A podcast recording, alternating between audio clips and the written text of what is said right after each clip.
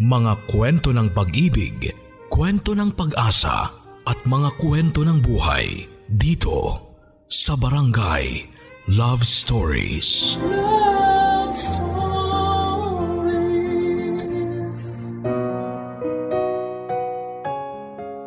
Ang tiwala kapag nasira ay hindi na basta-bastang mabubuo at may babalik sa dating hulma.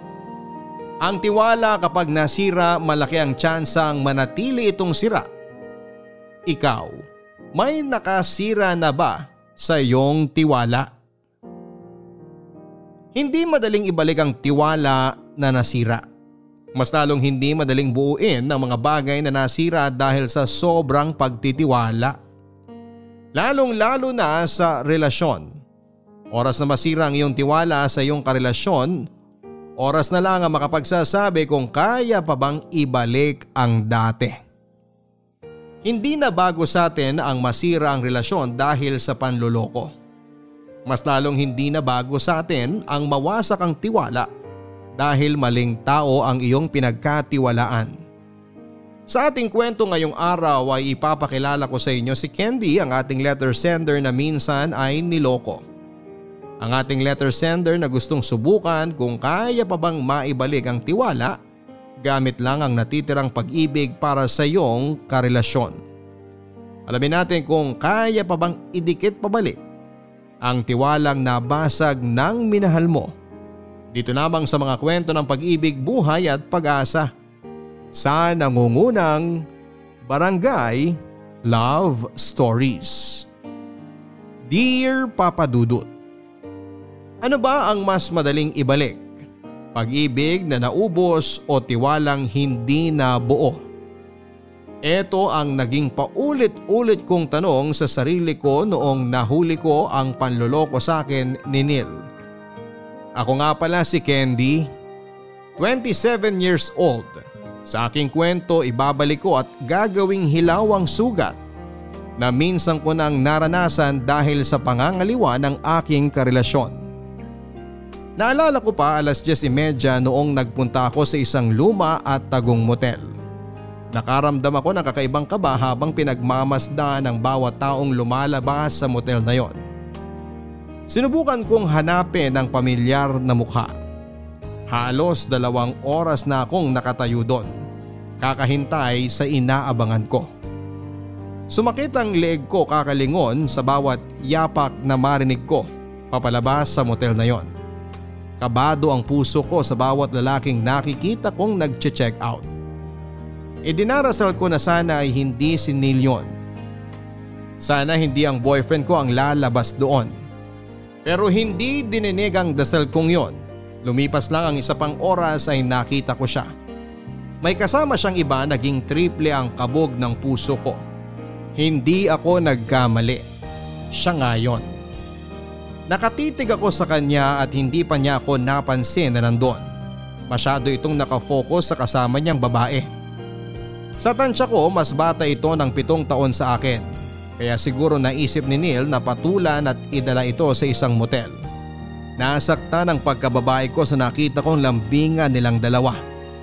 At nasaktan lalo ang pagkababae ko nang titigan ko sila at nakitang sobrang saya nila. Tinatanong ko ang sarili ko. Bakit ganon kalagkit ang tingin ni Neil sa babaeng yon? Di hamak namang mas maganda ako sa kanya kung nakapag-ayos-ayos lang sana ako. Edad lang ang lamang nito sa akin pero bukod doon alam kong wala na. Nilapitan ko sila bago sila makalabas ng tuluyan sa pintuan ng motel. Doon ay nakita kong nagulat si Neil.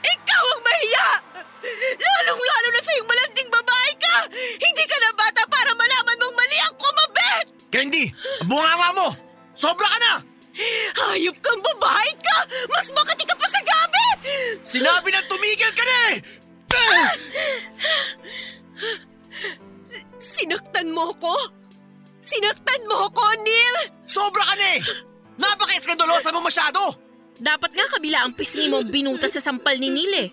Kung makapag-eskandalo ka, akala mo ikaw may-ari ng lugar na to? Sige Neil, sampalin mo pa. Siguraduhin mo babakat sa mukha niya ang palad mo ha. Sige! Hayop ka! Ikaw yung kabit! Ikaw pa yung matapang! Ah, talaga? Talaga? Kabit nga ako. Pero mas mahal naman ako sa'yo.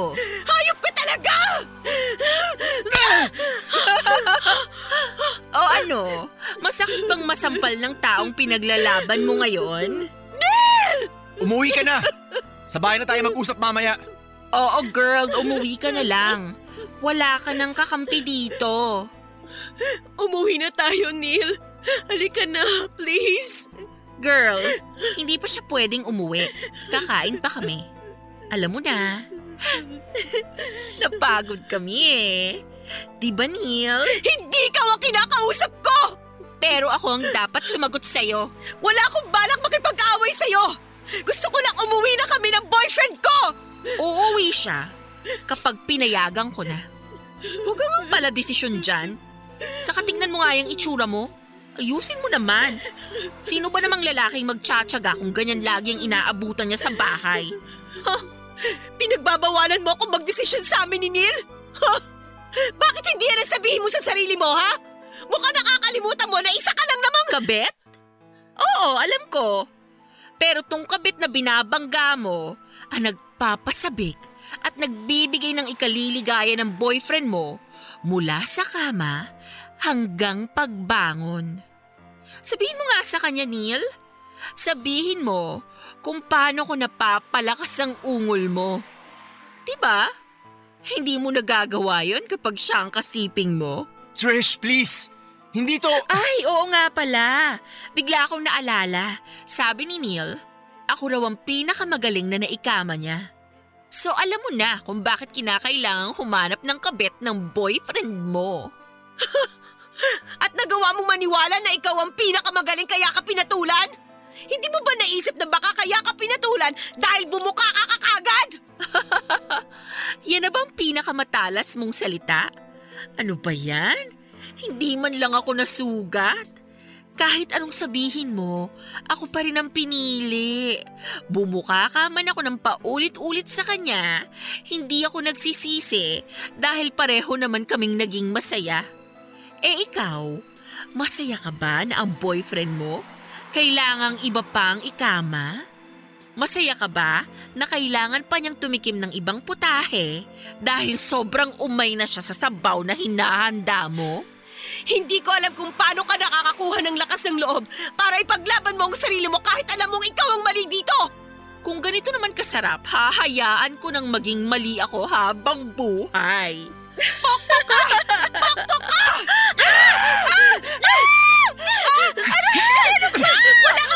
Candy! Bitawan mo si Trish! Aray ko! Aray ni! Kanina ba kita pinapatigil? Di ka man lang makinig! Aray ko! Tama na! Nasasaktan ako! Pag binitawan ko ang buhok mo, uuwi ka na ba? Huwag mong bitawan para matuto! Hayop na yan! Neil, nasasaktan ako! Bibitawan ko lang to kapag uuwi ka na talaga. Neil! Huwag mo akong daanin sa iyak! Sumagot ka! Yan! Yan kasi! Uuwi lang ako kapag sasabay ka sa akin! Matigas din ang ulo mo. Eh sinabi na nga... Isa ka pa, Trish eh! Tumigil ka nga muna dyan! Please, Neil, umuwi na tayo! Kung nagugutom ka, ako na magluluto ng pagkain mo! Huwag kang sumama sa kanya! Sa akin ka sumama! Umuwi na tayo! Iba ang sagot na hinihingi ko! Sige, uuwi na ako. Hindi na nila ako hinintay na makatayo sa pagkakasalampa ko sa lupa. Iniwan na nila ako at hindi nila ako nilingon. Nang dumaan ang isang taxi ay sumakay na sila at ramdam na ramdam ko ang awa ko sa sarili ko noon. Nilapitan ako ng isang babae para tulungan akong tumayo. Nagtanong ito kung may maitutulong ba ito pero umiling lamang ako. Pinagmasdan ko ang paligid nakatingin halos ang lahat sa akin. Namula ang mga pisngi ko at hindi ko noon alam kung saan ako pupunta. Naglakad ako papasok ng hotel kung saan ko nahuli si Trish at si Neil. Nanginginig ang mga kamay kong nagtanong sa receptionist kung may bakanting kwarto. Kahit pang tatlong oras lang. Naawa itong pinagbasdan ako at sakay nabutan ako ng susi sa kwartong bakante. Tinungo ko ang kwartong yon nang mabuksan ko na yon babagsak kong hiniga ang katawan ko sa kama. Hindi ko noon alam kung ano ang mararamdaman ko. Yung sakit ng pagkakasabunot ba sa akin kanina ni Neil o yung masakit na katotohanang sinampal sa akin ni Trish. Habang nakahiga noon ay panay ang tanong ko sa sarili ko kung ilang beses kayang nagsiping sina Neil at Trish doon. Si Trish lang kaya ang dinala niya roon. Nasaktan ako nang balikan ko ang mga sinabi ni Trish sa akin. Mas napaligaya nga kaya niya si Neil kaya siya ang pinili. Kaya siya yung kinalabit ng paulit-ulit? Nakailang beses ba sila sa motel na ito? Ilang beses ba niyang napaungol ang boyfriend ko? Habang ini-imagine ko noon ang ginagawa nilang dalawa sa kama, nanikip ang dibdib ko. Hindi ko napaghandaan ang ganong eksena sa buhay ko. Hindi ko inaasahan na mangyayari pala sa akin ang mga nangyayari sa ibang relasyon. Inakala kong masaya kami ni Neil. Inakala kong kontento siya kung ano ang naibibigay ko sa kanya. Napaiyak na lamang ako noon. Pinakawalan ko ang sama ng loob ko sa nangyari sa akin, napakalakas ang iyak ko. Kaya yung nasa kabilang kwarto, pinaghampas ang dingding para tumahimik ako. Inipit ko ang aking mukha sa unan para hindi masyadong tumagos ang iyak ko sa kabilang kwarto. Nahiya na rin akong gumawa ng eksena noon. Iniisip kong itulog ang sakit na nararamdaman ko pero hindi ko nagawa. Nakahiga lang ako noon habang binabalikan ang aming nakaraan. Binabalikan ko yung pagkakataon na nagkaroon kami ng problema ni Neil para malaman ko kung saan ako nagkamali. Piniga ko na lahat sa utak ko pero mababaw lang ang mga naging problema namin noon. Mga problemang hindi pwedeng magresulta ng pangangaliwa. Kaya naisip ko na bakit ba niya yon nagawa. Napagod na ako magtanong sa sarili ko kung saan ako nagkulang at saan ako sumobra. Naisip ko na hindi ko makukuha ang mga sagot kung ako lang ang magpipiga ng sitwasyon. Kaya naman nagpa siya akong umuwi na para makausap si Neil sa nagawa niya. Mabuti naman at umuwi ka na. Kanina pa ako naghihintay dito ah. Magpapahinga na ako. Mag-usap tayo. Hindi pwedeng ganito lang. May dapat pa ba tayong pag-usapan? Pag-usapan natin yung ginawa mong iskandalo kanina. Nakakahiya ka. Paano kung may mga nakapag-video ng away niyo ni Trish? Pag kumalat yun, sino nakakahiya? Wala na akong pakialam. Magpapahinga na ako. Sinabi ko na nga mag-usap tayo, di ba? Parang di ka nakikinig eh. Kung may gusto kang sabihin, ibagsak mo na. Si Trish, si Trish katrabaho ko lang yun. Nagsabay lang kami kanina pa uwi galing trabaho. Pauwi na kayo? Sa motel ba ang bahay nyo? Nahilo si Trish, kaya nagpasama muna sa motel na yun. Siyempre, cargo ko siya kung may mangyari sa kanya. Kaya yun, sinamahan ko ng tatlong oras. Neil, hindi ka tanga at mas lalong hindi ako tanga. Nakita ko kung paano kayo magyapusan kanina. Paniwalaan mo na kung ano yung gusto mong paniwalaan. Basta, katrabaho ko lang si Trish. Katrabaho mo pero kinakama mo? Walang nangyari sa amin, ano ba namang… Ulitin ko! Hindi ako tanga! Masyado ka kasing tamang hinala eh. Tamang hinala? Eh yung kabit mo nga mismo nagkumpirma kanina. Ano pa bang tamang hinala? Pinagtitripan ka lang niya, masyado ka kasing praning. At saka ikaw unang sumugod. Neil! Huwag mo akong gawing tanga! Kahit pinakabobong tao sa mundo, alam kung ano yung totoo, kaya utang na loob! Umamin ka na lang! Wala akong aaminin dahil hindi naman ako nagloloko. Baka ikaw! Baka pinapasa mo lang sa akin ang panlalaki mo kaya ka ganyan. Kala mo ba di ko napapansin? Alam ko meron kang iba, pero mas pinili ko na lang manahimik. Kasi di ako katulad mo na iskandalosa. Huwag mo akong baliktarin, Neil. Hindi ka makakalusot sa ginagawa mong yan! Hindi ako nagpapalusot. Nagsasabi lang ako ng totoo. Gusto mo ng totoo? Oh, heto! Pinrint ko lahat ng totoo. Mga screenshot ng usapan ninyo ni Trish mo. Tingnan mo kung gaano kahalay ang usapan ninyo. Tingnan mo! Sus! Binigyan mo talaga ng mali siya yung usapan namin? Ganyan lang kami magbiruan sa trabaho. Ganyan lang kami mag-usap ni Trish pero walang mali siya. Walang mali siya yung I love you nyo sa isa't isa? Walang mali siya yung pag-uusap nyo tungkol sa mga posisyong ginagawa nyo sa kama? Eh yung mga nakahubad ninyong pictures na pinagtatawanan ninyong dalawa, wala rin ba yon? So talagang binubuksan mo ang Facebook ko na hindi ko nalalaman? Iba ka ah. Sino ka ba para pakialaman yun? Wala ka bang alam sa salitang privacy? Sa lahat na nangyayari ngayon, yan pa talagang pinroblema mo? Yung privacy mo? Hindi mo naisip na nasira yung relasyon natin dahil sa pangangaliwa mo? Baka pwedeng ito yung pag-usapan natin ngayon, ano? Pag-usapan natin kung gaano ka kabastos at kawalang hiya para buksan yung Facebook ko nang hindi ko nalalaman. Ang kapal din pala ng mukha mo, no? Kung hindi ko binuksan yung Facebook mo, hindi ko malalaman na may ginagawa ka ng kalokohan. Pero mali pa rin na nakialam ka ng Facebook ko. Mas mali pa kaysa yung lokohin ako? Ewan ko sa'yo. Nakakainis na yung pagiging tama mo palagi. Lagi ko na lang nararamdamang mali ako kapag nandyan ka. Para sa'yo wala akong ginawang tama eh. Kaya, kaya kung magloloko ako, siguro, yan ang magiging dahilan ko. Masyado kang feeling tama palagi eh. Nakakasawa. So aminado ka na ngayon na nagloko ka? Ang dami kong sinabi pero yan ang na-pick up mo. So nagloko ka nga! Di ba sinabi ko kung, kung magloloko ako? Kala ko ba matalino ka? Hirap bang maintindihan yung sinabi ko? Saan ka pupunta? Ngayon mo gusto mag-usap, di ba? Halika!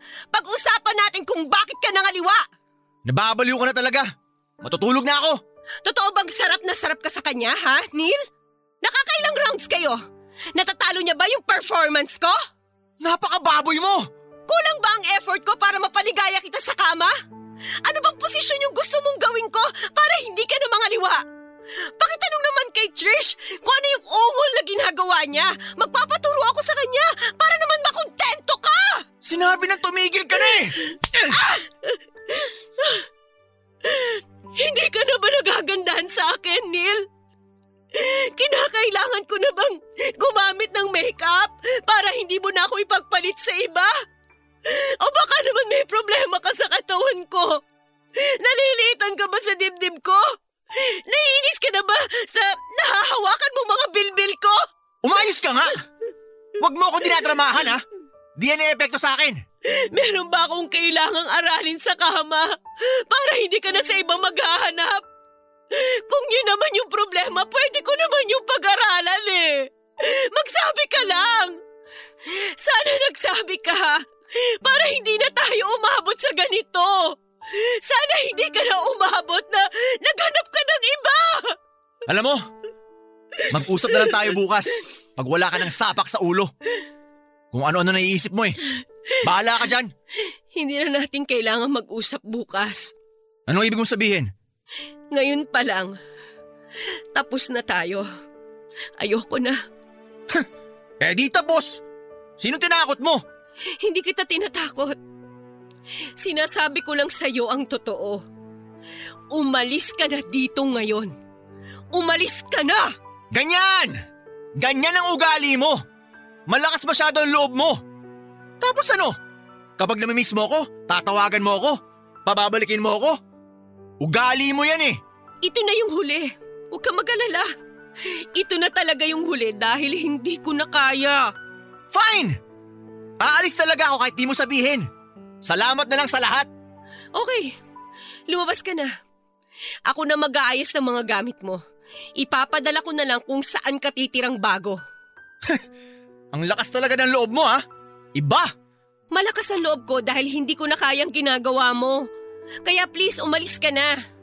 Maliligo lang ako at sana pag natapos na ako, wala ka na dito. Seryoso ka? Mukha ba ako naglolo ko? Seryoso kang papaalisin ako sa kalagitnaan ng gabi? Ganyan ka na ba kaatat na paalisin ako? Siguro kaya gusto mong makaalis na ako para maiuwi mo na dito yung lalaki mo, no? Sabihin mo nga, sino ba yung pinagmamalaki mo para lumakas ng ganyan ng loob mong paalisin ako? Huwag mo ako igaya sa'yo. Hindi ako baboy. Kahit anong pagmamalinis mo, di ako maniniwala. Wala akong pakialam kung hindi ka maniwala. Sana pagkatapos kong maligo, wala ka na. Eh, Candy, sandali! Bitiwan mo nga ako, Neil. Huwag mo naman gawin sa akin to. Ano ba? Isipin mo na lang lahat ng pinagdaanan nating dalawa. Yung tagal ng relasyon natin. Eh sana naisip mo yan bago mo ako niloko. Nagsisisi na ako. Hindi na ako uulit. Hindi ko naman gusto si Trish. Nilandi niya lang ako eh, kaya ako pumatol. Lalaki lang ako, natutukso. Ikaw talaga ang mahal ko. Hindi ko kayang wala ka, Candy. Ikaw ang buhay ko. Pagkatapos kong maligo, sana wala ka na. Please, Candy. Mahal na mahal kita. Huwag mong gawin sa akin to. Ayusin pa natin to. Alam ko mahal mo pa rin ako. Please, Candy. Please.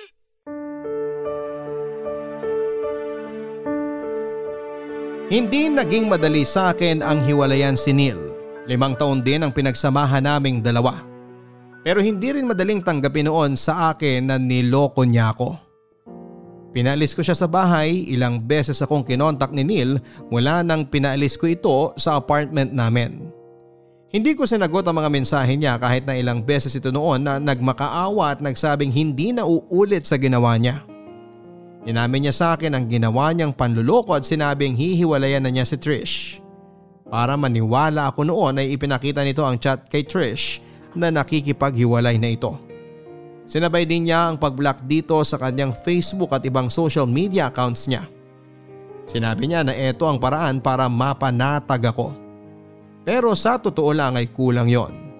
Sinabi ko sa kanya na hindi yon ang solusyon para magkabalikan kaming dalawa.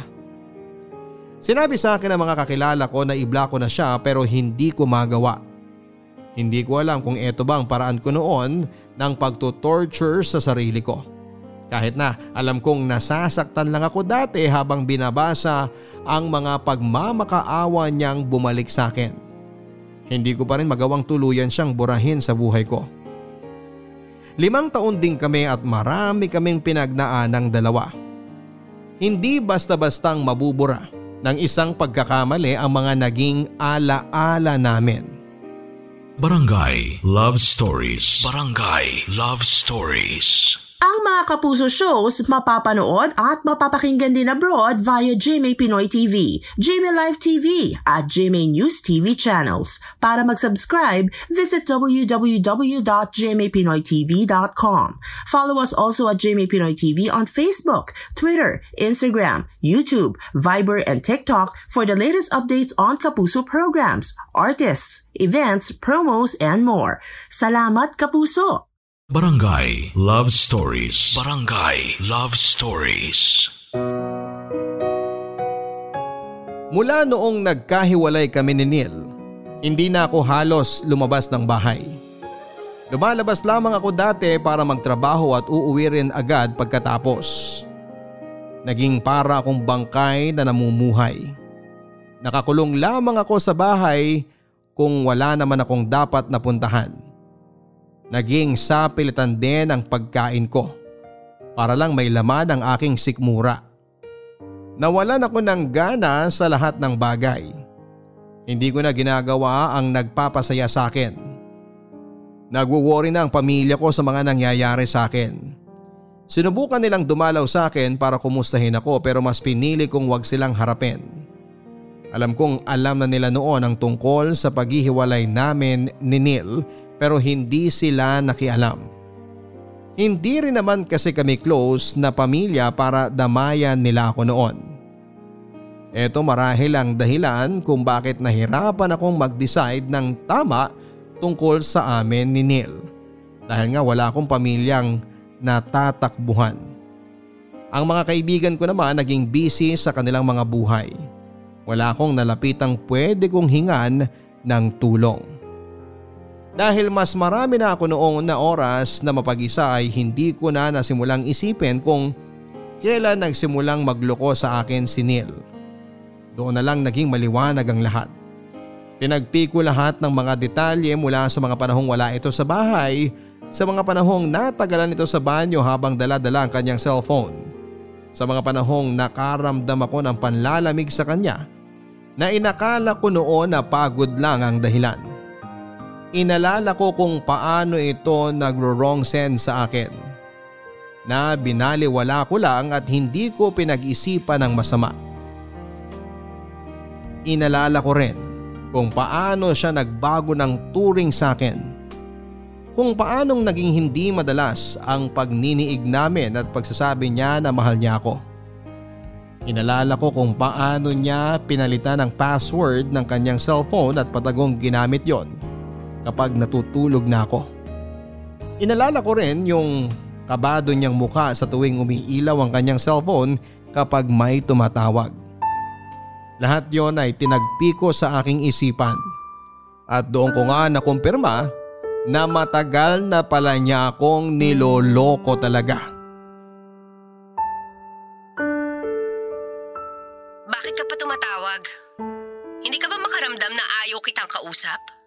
Sinagot mo ang tawag ko. Ibig sabihin may parte dyan sa puso mo na gusto mo ako makausap. Pwede ba, Neil? Marami akong ginagawa. Wala akong oras sa pagdadrama mo. Kausapin mo naman ako, please. Alam kong nasaktan kita. Hindi mo alam kung gaano ako nasaktan, Neil. Kaya nga nandito ako para humingi ng tawad. Hindi kita kayang patawarin. Bigyan mo ako ng second chance para maitama ko mali ko. Nagbago na ako, maniwala ka. Hiwalay na kami ni Trish. Sa tingin mo ganun lang kadali yun? Isang sorry mo lang? Isang hingi mo lang ng chance? Maibabalik na natin ang nawala at nasira? Pagtatrabahuhan ko lahat. Maibalik lang ang dating tayo. Maibalik lang ang tiwala mo sa akin. Hinding hindi na maibabalik ang tiwala ko sa'yo.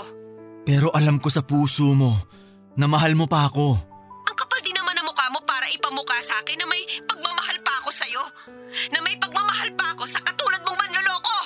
Oo, nagkamali ako.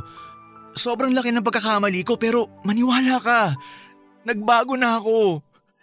Hindi mo alam kung gaano ko pinagsisihan yung ginawa ko sa'yo. Hindi ako makatulog.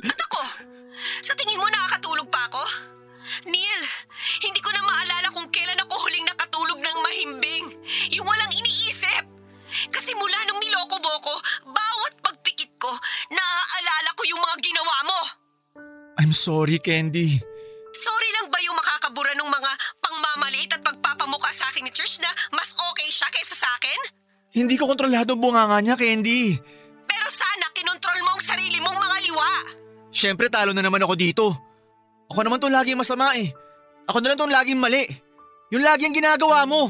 At ngayon iniikot mo sa akin ang problema? Hindi naman sa ganun. Pero kasi sumusobra ka na eh. Masyado mong dinidiin sa akin yung pagkakamali ko. Ko? Hayaan na lang yon? Neil, sinaktan mo ako.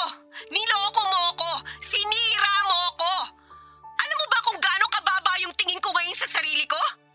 Iniisip ko kaya ka nagloko kasi, kasi maraming kulang sa akin.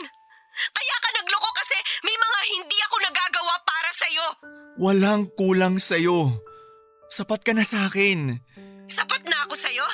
O eh, pero bakit ka nagloko? Candy, wala na akong ibang masabi para, para makinig ka sa akin. Kasi kahit anong gawin ko, puro mali ko lang nakikita mo. Wow! Wow naman talaga, Neil. Hanggang sa huli, parang mali ko na ipamukha sa yung ginawa mong kamalian sa akin. Hindi ganun ang ibig kong sabihin. Pero bakit ganun ang nararamdaman ko ngayon? Alam mo ba, hindi matanggal sa utak ko yung gabi na nahuli ko kayo ni Trish sa motel. Kung paano kayo magyapusan, kung paano mo siya titigan. Ang saya-saya niyo nun. Selos na selos ako kasi dati, sa akin yun eh. Sa akin mo ginagawa yun. Dati akin ka. Dati wala akong naging kahati sa'yo. Pero, pero, Candy naman! Huwag na sana nating ibalik yan, please. Hirap na hirap na ako na inuulit mo yan eh. Ay, Candy. Wala akong ibang masabi sa'yo ngayon kundi bigyan mo pa ako ng tsansa para mapatunayan ko sa yung totoo lahat ng sinasabi ko. Hindi ganun kadali ang hinihingi mo. Alam ko naman yun. Pero sana pakinggan mo ako. Alam ko di magiging madali ang lahat kapag nagsimula tayo ulit pero hindi ako susuko kahit gaano pa yung kahirap. Hindi kita susuko ang suyuin. Hindi ko isusuko ang pagmamahalan natin. Ikaw na lang ang meron ako, Candy. Napakatanga ko para di yun nakita nung simula. Ginawa ko lahat para sa'yo. Mas inuna pa kita kaysa sa pamilya ko. Mas inuna pa kita kaysa sa sarili ko. Lahat ng makakapagpasaya sa'yo, ginawa ko. Kasi gusto ko. Masaya ka sa akin. Kontento ka sa akin. Pero bakit parang kulang pa rin? Pero bakit Ano ba yung kulang, Neil? Ano pa ba? Kahit pigain mo ko. Kahit ulit-ulitin mo yung tanong na yan. Paulit-ulit lang din ang sagot ko. Hindi ka kulang. Pero bakit ka nga nagloko? Gusto ko malaman yung totoo. Hindi ko alam. Dahil ba mas bata siya? Mas sexy? Mas maganda ba ang trabaho niya? Mas matalino ba siya? Hindi. Then why? Hindi ko alam. Siguro kasi, kasi lalaki ako. Nag-init ang katawan ko nung inalok ako. Siguro kasi, kasi nasasaktan ng ego ko sa'yo dahil, dahil mas marami kang achievements. Dahil nakatapos ka.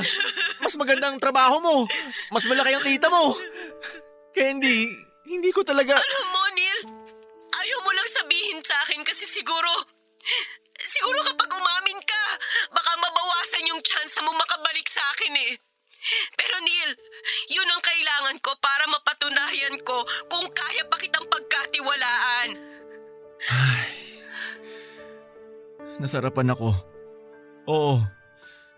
Nasarapan ako sa kanya. Alam ko mababaw at katawan ko lang ang pinairal ko pero yun ang totoo. Nagalingan ako sa kanya sa kama.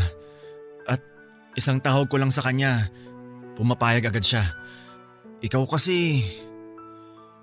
Ikaw kasi lagi kang busy. At pagka uwi mo ng trabaho, mas gusto mo pang matulog kesa... kesa magsiping tayo. Anong klaseng rason yan? Sex lang ba talaga? Ganyan ka ba kababaw para mangaliwa ka? Sinabi mong sabihin ko sa yung totoo, di ba? Yun lang ang totoo, Candy. Kaya mo na ba akong bigyan ng chance? Candy? Hello, Candy? Candy!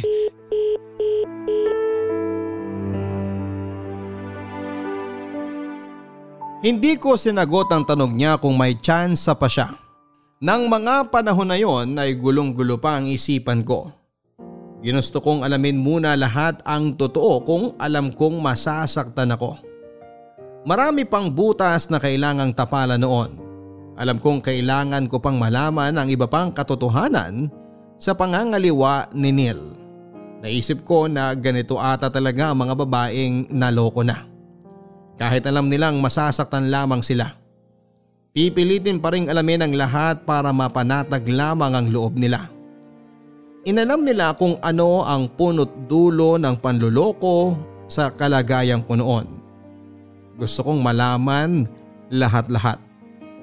Nakipag-usap ako kay Trish papadudot at naisip ko na kailangan kong malaman ang side niya dahil alam kong may mga bagay na hindi pa rin sinabi si Neil. At hindi ako kontento doon.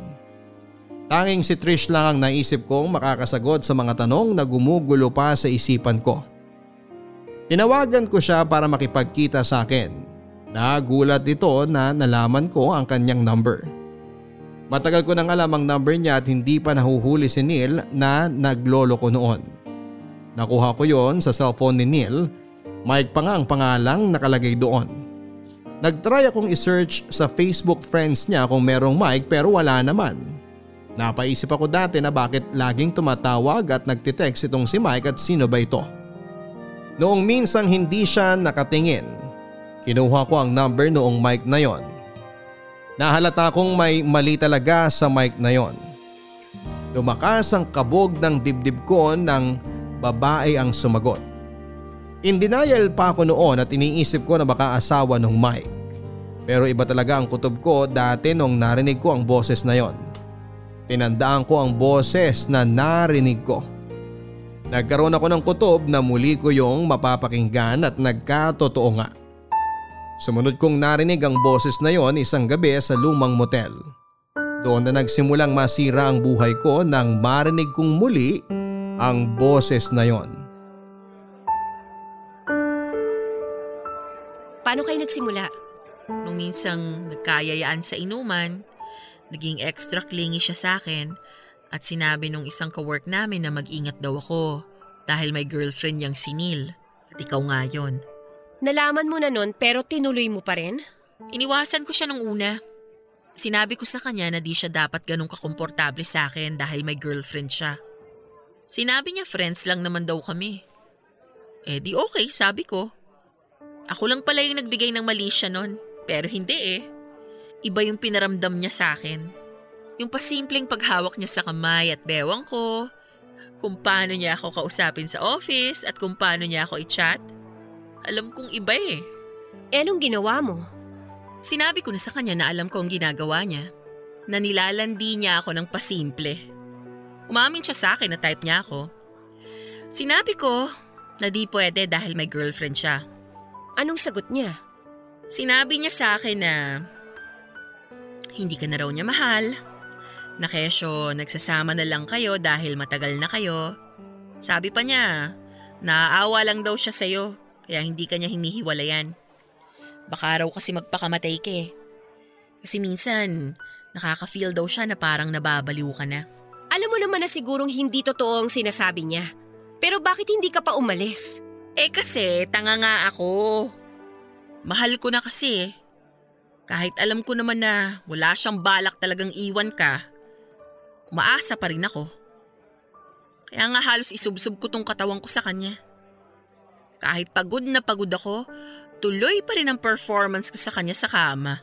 Kasi iniisip mo na kapag ginalingan mo sa kama, ikaw ang pipiliin niya? Oo, iniisip ko na baka iwan ka na niya. Kapag nakita niyang mas magaling ako sa'yo. Pero hindi eh. Nalaman kong hindi. Nung nahuli mo kaming dalawa sa motel na yon. After nun, iniwasan na niya ako. Tapos isang araw, tinapos na niya yung relasyon namin. Kasi sabi niya, mali raw yung ginagawa namin. sa kanya lang talaga nalaman na mali nung nagkahulihan na. Ilang beses kayo nag-sex? For almost a year? Mga 358 times? Sinabi ba niyang magaling ka? Sa tuwing nagsisex kayo, sinasabi niyang mahal ka niya? Paulit-ulit niyang sinabing magaling ako. Eh kasi nga, magaling talaga ako. Pero kung yun ang basihan para sabihin niyang mahal niya ako, hindi. Well, nag-I love you siya sa akin, dati. Pero hindi ko sineryoso yun. Lasing siya nun at may away kayong dalawa. Ano pa yung mga kailangan kong malaman na ginawa ninyo? Mm. Nakikita mong tattoo na to? Pamilyar ba sa'yo? Yan yung tattoo niya sa bandang likuran. Sabay kaming nagpatattoo niyan. Siyang nagbayad. Gift niya nung birthday ko ng August. August? Umutang siya sa akin August last year para raw sa pagpaparenovate niya ng kwarto ng nanay niya. Tapos, Relax. Hindi ko naman alam na galing sa'yo yung pera. After nyan, nagmotor kami at nag-ikot-ikot sa Tagaytay. Yun yung time na, na hindi siya umuwi dahil napagod. Kaya nagstay kami sa hotel. pa- parang natatandaan ko to ah. August 12, nung hindi siya umuwi kasi ang sabi niya, ang sabi niya sasamahan daw niya yung kapatid niya magpatato. At gabi yun gagawin dahil yung tattoo artist sa gabi lang available at malayo pa yung shop. O yun! At least nalusutan niya yung tattoo niya. Ang galing niya magsinungaling, no? Mantakin mo na paikot ka niya. Kayo yung parehas na sinungaling. Parehas kayong manloloko. Makakagaan ba sa loob mo kung mumurahin mo ako ngayon? Kung sasaktan mo? Mapapatawad mo ba ako kung ilalabas mo sa akin lahat ng galit mo? Kasi kung oo, mm, heto na yung pisngi ko. Kaliwat kanan, sampalin mo. Dali. Gaga ako, di ba? Malandi ako, di ba? Makate? Mga agaw? Kulang pa yan, Candy. Isa pa. Harot ako, di ba? Tandaan mo, 358 times namin ginawa yon. Naaalala mo yung sa motel? Ang saya namin nun, di ba? Katatapos lang namin no nung nakita ka. Tama na! Tama na! Tama na! Alam ko kulang pa ang sampal na yon, pero sana balang araw. Kapag kaya mo na, mapatawad mo na ako. Parang tinotorture ko ang sarili ko sa pagkikita naming yun ni Trish. Pero nilakasan ko ang loob ko dahil gusto ko talagang malaman ang lahat. Totoo ang sinabi niya na kaya ko gustong alamin noon ang lahat dahil gusto kong balikan si Neil. Gusto ko noong malaman ang lahat para magkaroon ako ng closure. Noong nalaman ko ng lahat ay tinawagan ko si Neil at sinabing handa na akong bigyan ng chance ang relasyon namin. Natuwa siya. Muling nangako na hindi na siya uulit at gusto ko sanang maniwala pero hindi ko yon makapa sa puso ko. Sinabi niyang hindi ko raw pagsisisihan na binalikan siya. Dinagdag pa niya na gagawin na raw niya ang lahat para maging maayos kaming dalawa. Papadudot ng mga panahong sinabi niya ito ay nagustuhan ko yon. Sinabi ko sa sarili ko na tama lang na ibigay ko ang second chance na yon. Inakala kong magiging madali ang mga susunod pero nagkamali ako. Nang nagkabalikan kami mas naging mahirap pa pala kumpara noong nagkahiwalay na kami. Nagsimula kaming ayusin ang relasyon namin papadudot. Naging madalas ang out of town namin dahil may nabasa kami na malaking tulong ito para magband ang magkarelasyon. Ito kasi yung hindi namin nagawa before niya akong lokohin. Masyado akong naging subsob sa trabaho ko noon kaya wala kaming time sa mga ganito. Inayos naman namin mula noong nagkabalikan kami. Bukod dyan ay naging madalas din ang sex namin. Dahil nga yun yung naging kulang din sa amin dati kaya pinagbigyan ko na siya. Lahat ay ginawa namin para bumalik ang dating sigla ng relasyon naming dalawa. Inakala naming mag-work ang ganitong sistema sa amin pero hindi pala. Sa bandang gitna ng pag-try namin ay bigla kong naalala lahat ng ginawang panluloko ni Neil. Lalo na yung mga kwento ni Trish sa akin dati. Madalas akong natitrigger noon kahit konting bagay lang na makapagpapaalala sa akin sa ginawa nilang dalawa. Na-trigger ako ng ilang ulit sa mga pelikulang napapanood ko na may temang panloloko sa karelasyon. Pati ang salitang motel kapag naririnig ko noon ay parang may iniipit sa puso ko. Minsan nga nung nasa mall kami ay may naamoy akong katulad ng pabango ni Trish. Natahimik na lamang ako at nasira ang mood ko at sinabi ko kay Neil na umuwi na lamang kami. Nagtanong ito kung bakit. Sinabi kong may naalala ako at hindi na maganda ang pakiramdam ko. Sinabi niyang alam niya kung ano yon pero sinabi niyang sana wag na namin pag-usapan para hindi na masira ang mood namin. Sobrang sakit papadudot na kahit sana ko lumingon noon kahit konting bagay lang na makapagpapaalala sa akin sa ginawa nila. Sobrang lalim na nung sakit na dulot sa akin.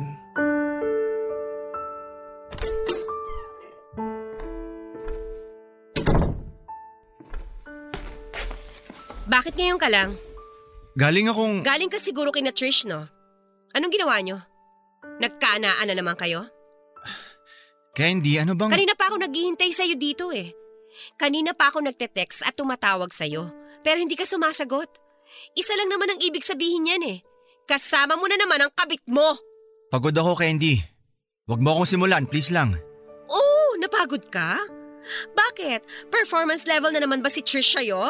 Gano'n pa talaga siya kagaling gumiling, ha? Hindi pa kasi klaro sa akin eh. Tumigil ka na, please. Galing ako sa kaibigan ko at… Siguro nakailang rounds kayo, no? Kasi matagal-tagal ka rin nawala eh. So kung susumain, mga seven rounds kayo, no? Ano? Sagot! Galing ako sa kaibigan kong si Makoy. Meron siyang bagong video games. Pinakita niya sa akin. Ayun, di ko na namalayan yung oras. Naglaro kasi kami. Sorry, nasa bag ang phone ko. Di ko napansin. Hmm, makoy na ba ang tawag mo kay Trish ngayon? Video games? Yan na ba ang code nyo for sex? Code talaga? Nababaliw ka na. Baliw. Ibigay mo sa akin yung cellphone mo. Dali, akin na! Hindi. Ayaw mong ibigay sa akin kasi may tinatago ka eh, no? Wala akong tinatago. Eh bakit ayaw mong ibigay? Ibigay mo! Ibigay mo! Aray! Ibigay mo Nasasaktan na! ako kay Hindi. O, ayan! Ayan! Anong password? 814-332. Sino tong si Mickey? Ha? Bakit tumawag siya sa'yo kahapon? Tattoo artist ko yan. Yung tattoo ko kailangan ng i-retouch. Ah, yung tattoo mo ba? Yung terno kayo ni Trish? Wow, go ka lang! Baka sabay pa kayong i-retouch nung Mickey na yan! Please, Candy! Tapos na yun eh. Ano ka ba naman? Sino tong Karil? Leah, Army! Mga bagong kawork ko. Mga bata pa yan. Kasing bata ni Trish? Ay, please! Sino tong Kimberly? Bagong ad mo sa Facebook? Di ko alam. Inaccept ko lang siguro nung nag-friend request kasi marami kami mutual friends. So hindi mo kakilala? Eh bakit mo ina-accept? Para lang di mo katulad ng ginawa mo kay Trish? Bahala ka. Bahala ka na sa buhay mo. Oh, saan ka pupunta? Aalis! Uuwi mo na ako kina nanay. Di na kita kinakaya. Ang toxic mo na. Eh di go! Lumayas ka! Puntahan mo na lang yung kabit mo para hindi na toxic! Magpatato ulit kayong dalawa! Baliw ka, baliw! Neil, bumalik ka dito! Neil! Ano pa bang kailangan mo? Sorry, Neil. Nabigla lang ako. Naparaning lang ako kasi hindi ka kasi sumasagot sa tawag ko kaya kaya natakot ako. Nagduda. Kinabahan. Akala ko kasi nakinatrish ka na naman eh. Ay, hindi mag-workout to, Candy. Kung di ka magtitiwala sa akin. Please, maniwala ka naman. Wala na akong ginagawang masama. I'm sorry, Neil. I'm sorry.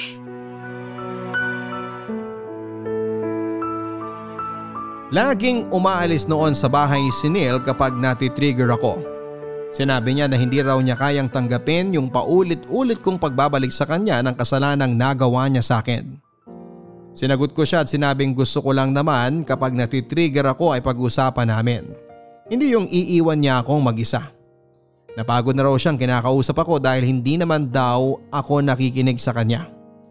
Naintindihan ko naman siya kahit ako ay napapagod na rin ako sa paulit-ulit kong ganitong ugali.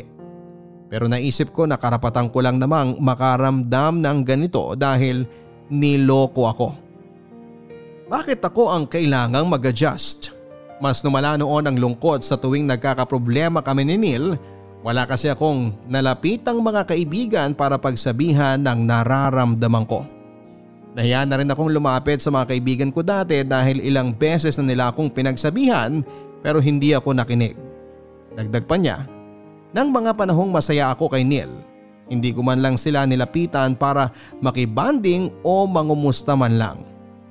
Kaya hindi ko na inisip na gambalain pa sila sa problema kong ito. Marami akong ginawang nakakainis dahil hindi ko napigilan ang emosyon ko sa tuwing natitrigger ako. Minura, sinakta ng pisikal at pinost sa Facebook ang panlulokong ginawa sa akin ni Neil. Pinagsisihan ko nga ang mga nagawa kong yon dahil hindi ko pinag-isipan. Masyado ko noon na nagpadala sa emosyon. Nagresulta tuloy ito ng paglayo ng loob ni Neil sa akin. Nakonsensya naman ako at nangako sa kanya na hindi ako uulit. Naging maayos naman kaming muli. Sinarili ko na lamang at hindi pinapahalata sa kanya kapag natitrigger ako. Pero isang araw ay hindi ko naman kinayang kontrolin ang emosyon ko. Tinaong ko pang gumawa ng skandalo sa mismong anniversary naming dalawa.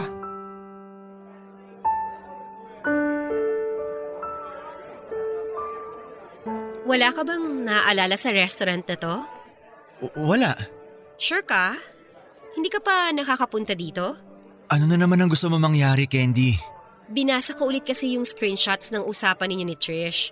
At dito kayo nagde-date, di ba? Nung time na sinabi mong OT ka sa work pero nag-leave ka naman talaga. Anniversary natin ngayon, Candy. Baka naman pwedeng... Ano ba yung in-order nyo dito noon? Ha?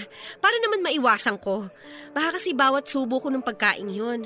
Maalala mo si Trish. Hindi ko na nga naaalala yung babaeng yun eh.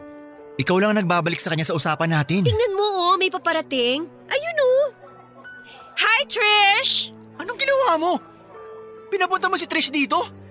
Candy, anong ibig sabihin nito? Anniversary namin ngayon ni Neil. Maupo ka. Sabayan mo kaming mag-celebrate. Familiar ka naman siguro sa lugar na to, no? Pumunta ako dito kasi sabi mo sa akin kanina nahihirapan ka na. Tapos, tapos ito pala yung gagawin mo? Ang ipahiya ako? Hindi naman. Gusto ko lang mag-reunion tayong tatlo. Hindi ba kayo masaya? Nababa... Nababaliw na ako. Yan na lang ba laging ilalaban mo sa akin? Nababaliw na ako? Huwag kang aalis. Dito ka lang. Aalis na ako. Walang aalis! Candy, umuwi na lang tayo. Doon tayo mag-usap. Tapos pagdating ng bahay, anong gagawin mo? Tutulugan mo lang naman ako, di ba? O kaya aalis ka na naman. Ayoko na talaga. Aalis na ako. Bahala kayo dyan. Sabi ng walang aalis, di ba? Yung boses mo! Para sa inyo talagang gabing to. Regalo ko na sa inyo. Mag-reminis na kayo ng nakaraan ninyo. Balikan nyo kung paano nyo ako nilokong dalawa. Candy, ano ba? Pasensya na kung sumakit ang mga puson ninyo sa pangbibitin ko sa panloloko nyo sa akin. Huwag kayong mag-alala. Ngayon, pwede nyo nang ituloy ulit. At least ngayon, may basbas ko na. Enjoy! Candy! Candy!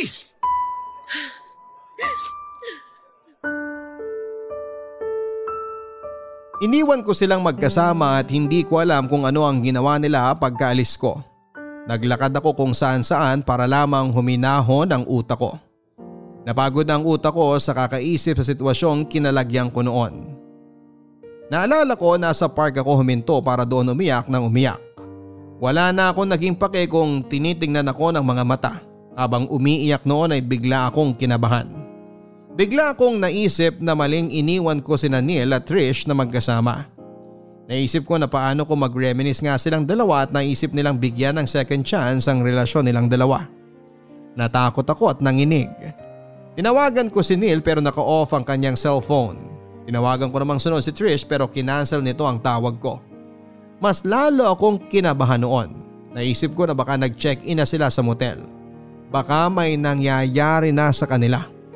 Sinisisi ko ang sarili ko sa ginawa ko, ako ang naglapit sa kanilang dalawa at maling mali yon. Nagmadali akong umuwi ng bahay. Baka kasi andun na si Neil at nadatnang ko siyang nagkakape sa kusina namin. Inaway ko ito at pinagbintangang nagkasama silang dalawa ni Trish. Nakesyo baka may nangyaring muli sa kanila. Nainis na binaton ni Neil ang mug na hawak niya. Natakot ako at nagalit ito at sinabing sawang-sawa na ito sa pagbabalik ko sa kanya sa panluloko niya.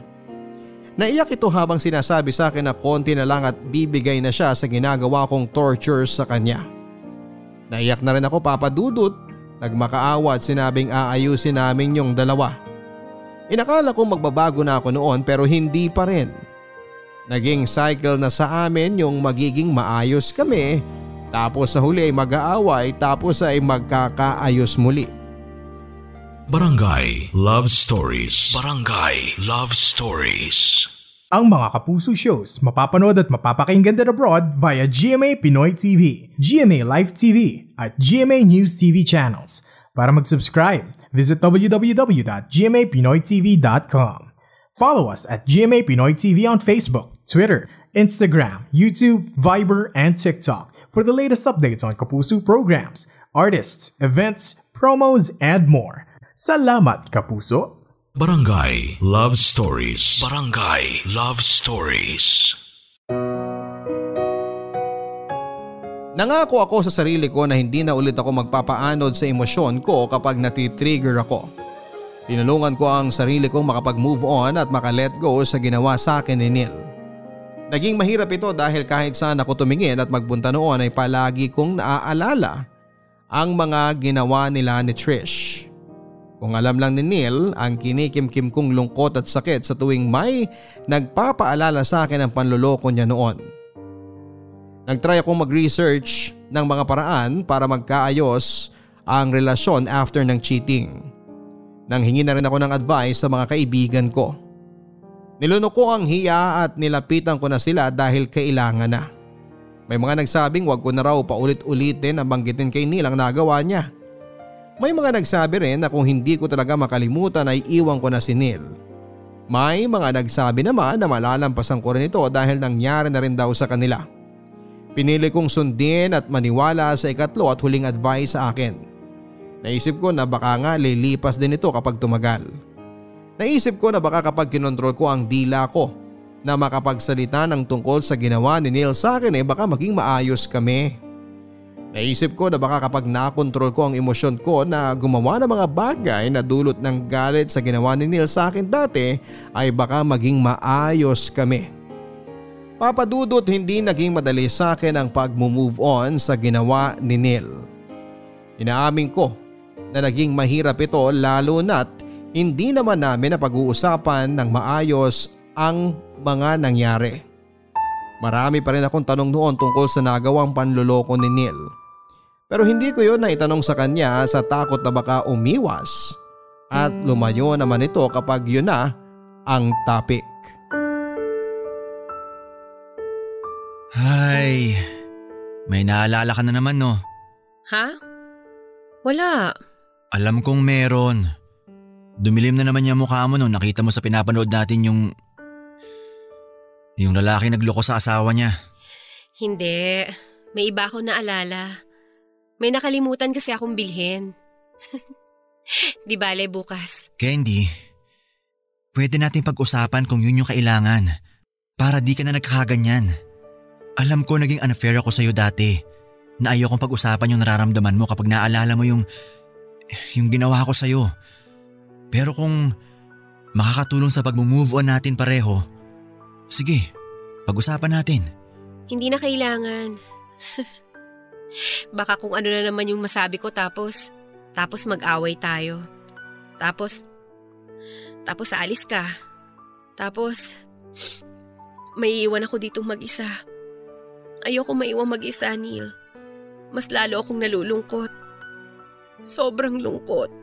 Hindi ako aalis. Promise.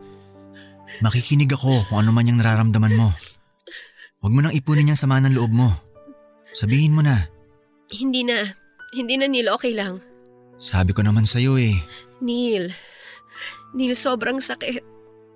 Sobrang sakit dito sa dibdib sa tuwing naaalala ko lahat na nangyari. Kaya nga sana pakiusap ko, wag mo nang balik-balikan eh. Kahit hindi ko naman gusto, kusang bumabalik eh. Kahit masaya tayo, kahit nagtatawanan tayo, bigla na lang papasok sa utak ko yung nangyari dati. Kahit ayoko, bumabalik talaga eh. Hindi ko alam kung anong sasabihin sa'yo. Kung alam mo lang na nasasaktan din ako kapag nakikita kita nagkakaganyan. Kasi hindi ako makapaniwalang nagawa kitang lokohin dati. Alam mo, alam mo mula nung niloko mo ko, hindi na ako nagandahan sa sarili ko. Lagi na lang akong nakakahanap ng kapintasan sa itsura ko. Alam mo rin ba na lagi kong ikinukumpara yung sarili ko kay Trish? Candy, Tapos alam mo sa tuwing naglalakad tayo tapos may makakasalubong tayong mga babae na magaganda, makikinis, sexy. Bigla akong mai-insecure kapag napapatingin ka sa kanila. Bigla akong maiisip na kaya siguro ako niloko kasi kasi maraming mas maganda sa akin, mas maayos, mas sexy, mas makinis. Lagi kong tinitingnan yung sarili ko sa salamin para kutsain. hindi totoo yan. Okay lang yun, Neil. Siguro nga habang buhay ko nang kukwestiyonin yung sarili ko. Habang buhay ko nang itatanong kung bakit hindi ako naging enough. Candy, I'm sorry. Wala ka namang dapat ipag-sorry ngayon kasi Kasi parang sa akin na ngayon yung problema eh. Kasi hindi ko matulungan yung sarili kong mag-let go sa nakaraan. Pero Neil, sinusubukan ko naman pero ang hirap talaga eh. I'm sorry kung hindi ko maayos tong issue ko na to. Pero sana hindi ka mapagod na umintindi kasi kasi yun lang yung kailangan ko siguro. I'm so sorry, Candy.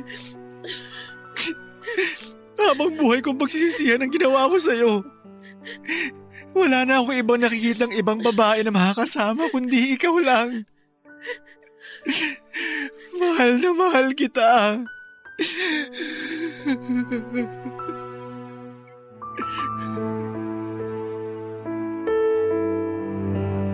Yon ang unang beses na nakapag-usap kami ng puso sa puso. Nakaramdam ako ng kagustuhan ni Neil na maging maayos muli ang relasyon namin. Naghalikan kami bilang selyo na inaayos na namin ang dapat ayusin. Nang gabing yon ay may nangyari sa amin marahil yun ang pinakamasarap na nangyari sa amin dahil may kumpirmasyon na ayusin na namin ang nasirang relasyon namin. Naisip ko papadudot na may pagkakamali din ako. Dapat nung tinanggap kong muli si Neil sa buhay ko nang hindi pa ako fully healed sa ginawa nito sa akin. Tinanggap ko siyang muli kahit alam kong hindi pa ako noon nakakapag-move on sa ginawa niya. Narealize ko lahat ng ito ng gabing makapag-usap kaming dalawa. Ang pinangako kong mag-move on na sa ginawa niya ay tinupad ko. Ginawa ko yon hindi lang para kay Neil kundi para maghilom na rin ang sarili ko. Mabilis na lumipas noon ang araw. Pagkamulat ko na lang, isang taon at anim na buwan na pala ang nakakalipas mula noong niloko ako ni Neil. Nakangiti ako noon, natuwa ako at nakayanan ko ang isang madilim na chapter ng buhay ko na yon. Hindi na naging mabigat ang bawat pagising ko. Bigla akong naisip na malaya na ako sa hindi magandang nakaraan ko. Pagkabangon ko, dinampot ko ang cellphone ko at hinanap ko ang number ng isang taong naging parte ng nakaraan ko. Si Trish at tinawagan ko siya. Nakipagkita akong muli sa kanya.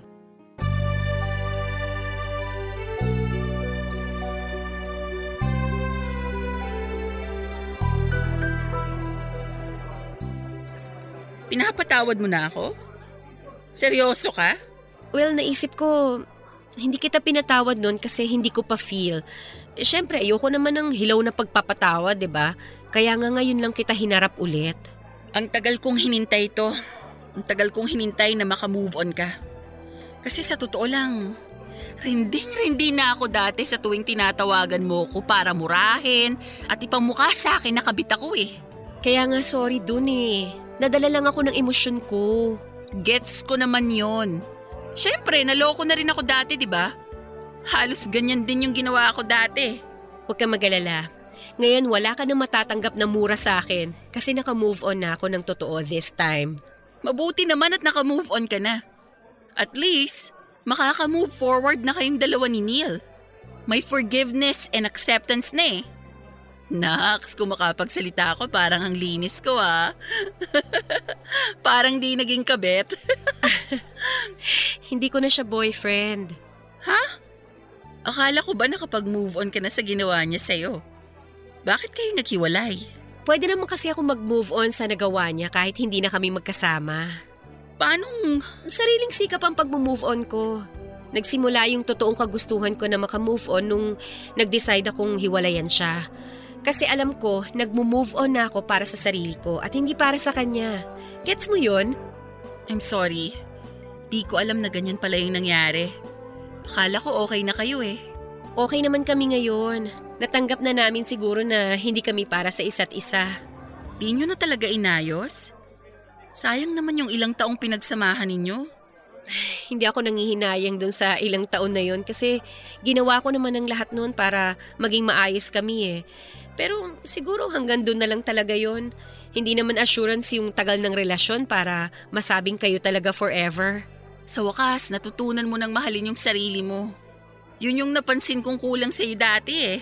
Sana pala sinabi mo na sa akin yan dati para hindi na umabot sa mga away at skandalo. Pero alam mo, malaking tulong yung self-love ah.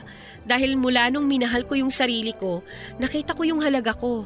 Nung nakita ko yung halaga ko, hindi na ako pumayag na masaktan ako at sirain ako. Kaya ngayon, oh, eto. Mula sa dating kabet at sumira ng forever mo? Masaya ako para sa'yo. Mula sa dating niloko at inagawan mo, Salamat sa tulong mo para mahanap ko yung self-love ko. Basta ha, last na si Neil na aagawin mo sa akin.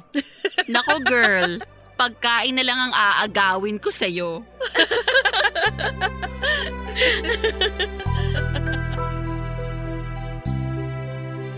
Nagkahiwalay kami ni Neil ng gabi ring yon kung kailan kami nakapag-usap ng maayos. Inakala kong after ng pag-uusap namin ay magiging ayos na muli ang lahat. Naalala ko, tinignan ko siya sa mga mata niya after na may mangyari sa amin. Sinabi niyang mahal na mahal niya ako. Nakaramdam naman ako na totoo yon. Pero hindi ko naramdaman ang sarili ko kung kontento ako sa sinabi niyang yon. Doon ko na-realize na hindi pagmamahal ni Neil ang kailangan ko sa panahong yon kundi pagmamahal ko para sa sarili ko. Kaya naman kinausap ko siya at sinabing kailangan na naming maghiwalay. Nung una syempre tumanggi siya pero noong pinarealize ko sa kanya na yon ang nararapat na gawin, pinalaya niya ako. Naalala ko pa ang higpit ng huling yakap namin. Niyakap niya ako na parabang ayaw na niya akong pakawalan. Doon ko naramdamang totoong mahal niya ako. Pero tulad ng sinabi ko ay hindi yon ang kailangan ko noon. Papadudot alam ko sa sarili ko noon na hanggat nakikita ko si Neil ay hindi ko magagawang kalimutan ang ginawa niya sa akin.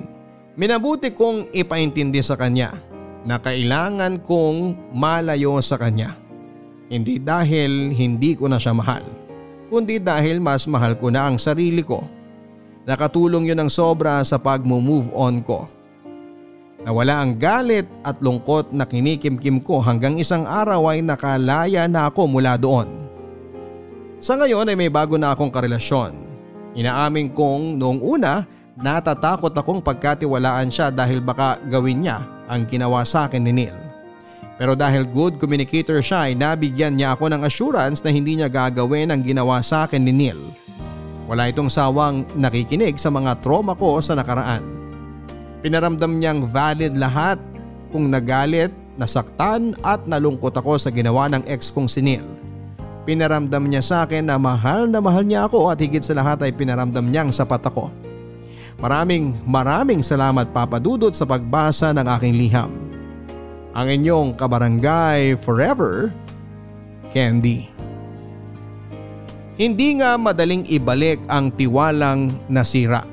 Bukod sa mahabang proseso at oras, kailangan mo rin ng mahabang pasensya at patuloy na pagpapatawad. Kaya naman bago mo sirain ang tiwala sa iyo ng kapwa mo ay pag-isipan mong mabuti kung kaya mong pagdaanan ang ganitong proseso.